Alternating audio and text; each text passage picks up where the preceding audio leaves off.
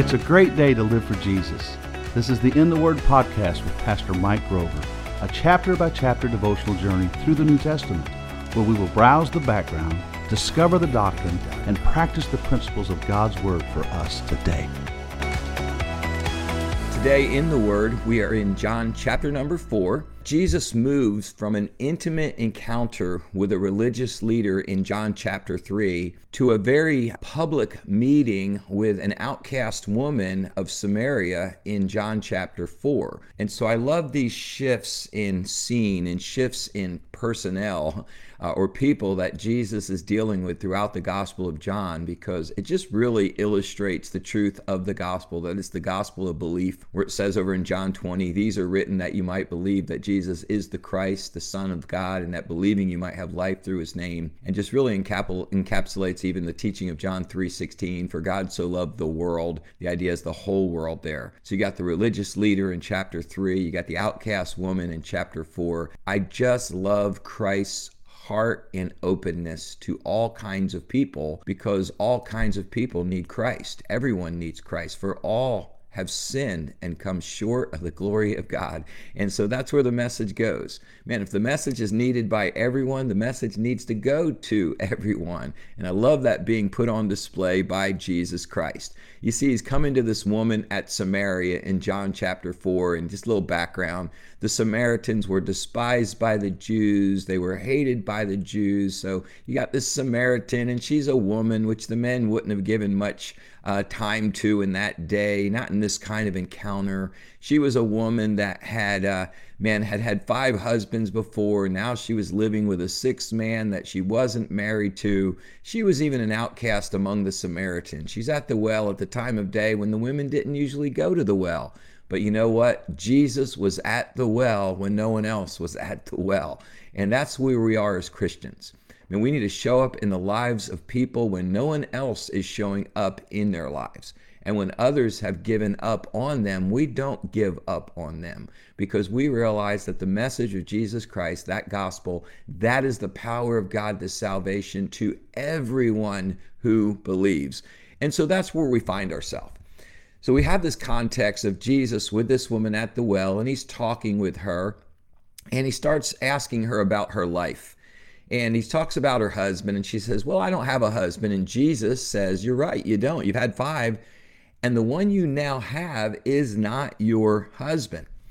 So you get the sense that this woman starts feeling very uncomfortable with this conversation and where it's going. And so in verse 19, she tries to deflect. And the woman said to him, Sir, I perceive that you are a prophet. Yeah, you think so? Our fathers worshipped in this mountain, and you say that in Jerusalem is the place where men ought to worship. Jesus said to her, Woman, believe me, the hour comes when you shall neither in this mountain nor yet at Jerusalem worship the Father. You worship you know not what. We know what we worship because salvation is of the Jews. But I love this, verse 23. But the hour comes and now is when the true worshipers shall worship the Father in spirit and in truth. For the Father seeks such to worship him. God is a spirit, and they that worship him must worship him in spirit and in truth. Now, notice this woman's deflection. She says, Sir, I perceive you're a prophet. And then she starts talking about religion. And she starts talking about the difference of opinion about worship or the place of worship, really, very external between her people and the Jewish people. But she does something here. She said, Our fathers worshiped in this mountain. She said, But you say. Now it's interesting because the word you there is, is a plural, it's inclusive.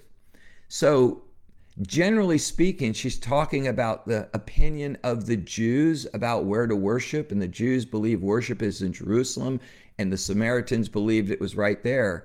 But her you included Jesus. You say, it's all of you Jews, it's them, and it is personally you, Jesus. So she makes a statement that's an assumption about how not just the Jews, but by, about how Jesus thinks about the place of worship. And as I was reading this and I'm looking at Jesus talking with this woman, and I'm seeing this woman has this assumption about the faith that Jesus had and about his beliefs. And it just reminded me, you know, as we live our Christian faith each day among people at work or in our family, our neighborhoods, these places, the people that we come in contact with every day, they have all kinds of assumptions about our faith. Many of their assumptions are not accurate at all. I remember years ago in Seffner, there was a little restaurant called Mary's Miracle Kitchen on 92.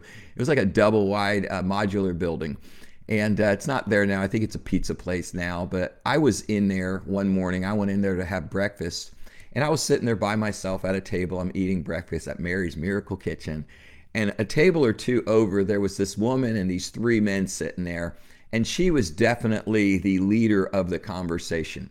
And so she's going on and on, waxing eloquent to these men about what the Bible says about women and how the Bible is disrespectful of women. And she was making these outlandish statements about what the Bible said that were not true at all. So I'm sitting over there trying to mind my own business, eating my breakfast, and I just couldn't take it any longer. So I finished my breakfast, I walked over to the table, and I said, You know, everything you just said about the Bible is absolutely incorrect. That is not what the Bible teaches about women. And I started kind of blasting her, and I just walked out of the place.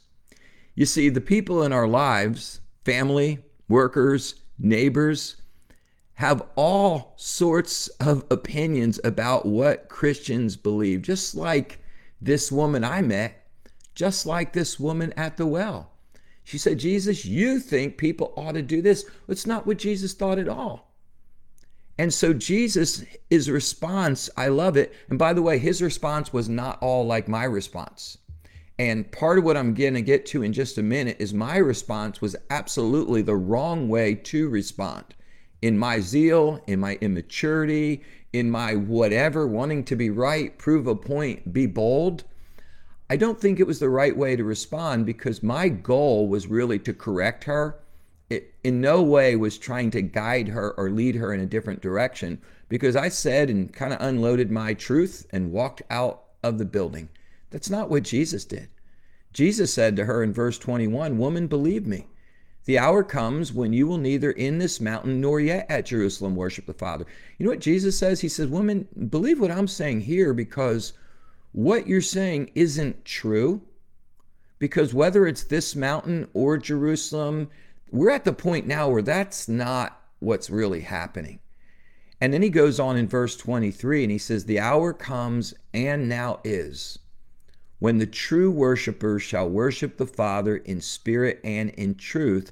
And I love this. For the Father seeks such to worship him. So he says, true worshipers, their worship of God is not about the place. It's not about the location. It's not about the style. It's about the spirit. He said, The time has come now. And, and why was it now? Because Jesus, the fulfillment of every type of the temple, was now there. And he came with the true gospel and he was about to give his life as a sacrifice for sin. And he was telling this woman real worship takes place in your spirit, not in your ritual. Now, does that discount having a place to worship? No.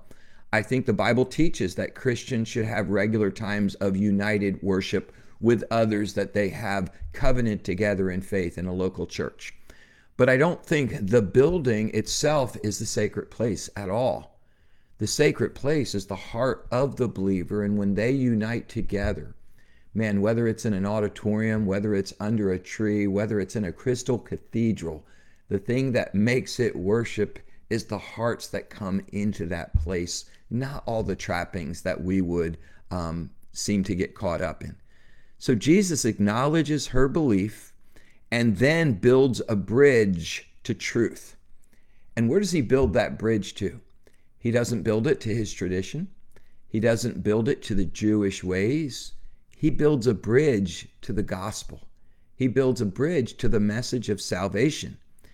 And, and he takes it from, at best, her misunderstanding, or at worst, her criticism, and he turns it to a teachable moment of what the Lord truly desires. And what does God truly desire? Worship. What's the ultimate end of our mission? Great sermon last Sunday morning. It's worship. What is God looking for in people that come to faith in Jesus Christ? Better Baptists? More, uh, you know, fully committed to a certain way? No, God is seeking worshipers. The Father seeks worshipers to serve Him. And so the application really is this my goal with others' misunderstandings of my faith is not to correct it for correction's sake, but to lead them to God. I think about the woman at Mary's Miracle Kitchen. I have no idea who that woman is. Maybe you're listening today. I don't know who you were. Maybe you remember that moment. But I know this my goal that day was to correct, it wasn't to introduce. And that's absolutely the wrong motive. This woman had a misunderstanding of Jesus' faith and position. She said, You say this. And she said, No, I don't. I don't at all. And Jesus turned her misunderstanding to an occasion of introducing her to the Father's true motive, and that's simply to be worshiped. So the word for today is this start each day with a right focus yourself. Then you're going to be in the right frame of mind to point others in that direction as well. So when I begin this day with worship in my own heart, and when I begin this day with a focus on what the Lord truly desires from me as his follower, now I'm in the right frame of mind to point others to that which is most important as well worshiping the Lord through faith in Jesus Christ. Thank you for listening today to In the Word. Join us every Tuesday and Friday for new episodes as we continue our devotional journey through the New Testament.